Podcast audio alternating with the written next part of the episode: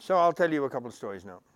Uh, he went to art school because his father was an artist, and he didn't do well there, especially in language. He couldn't use language at all. He was considered dumb. The family's poor, very poor. The old man has no money at all. No one asked him to do any portraits. Uh, Yeats is 16 or 17. He goes to the he goes uh, to the museum. They were living in London at the time. He he moved her once more from Dublin to London.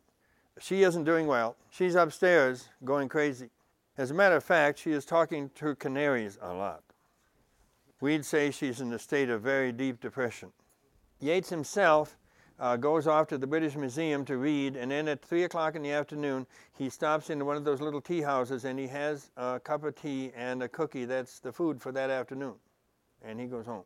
And he does this two or three years. The, there's two younger daughters.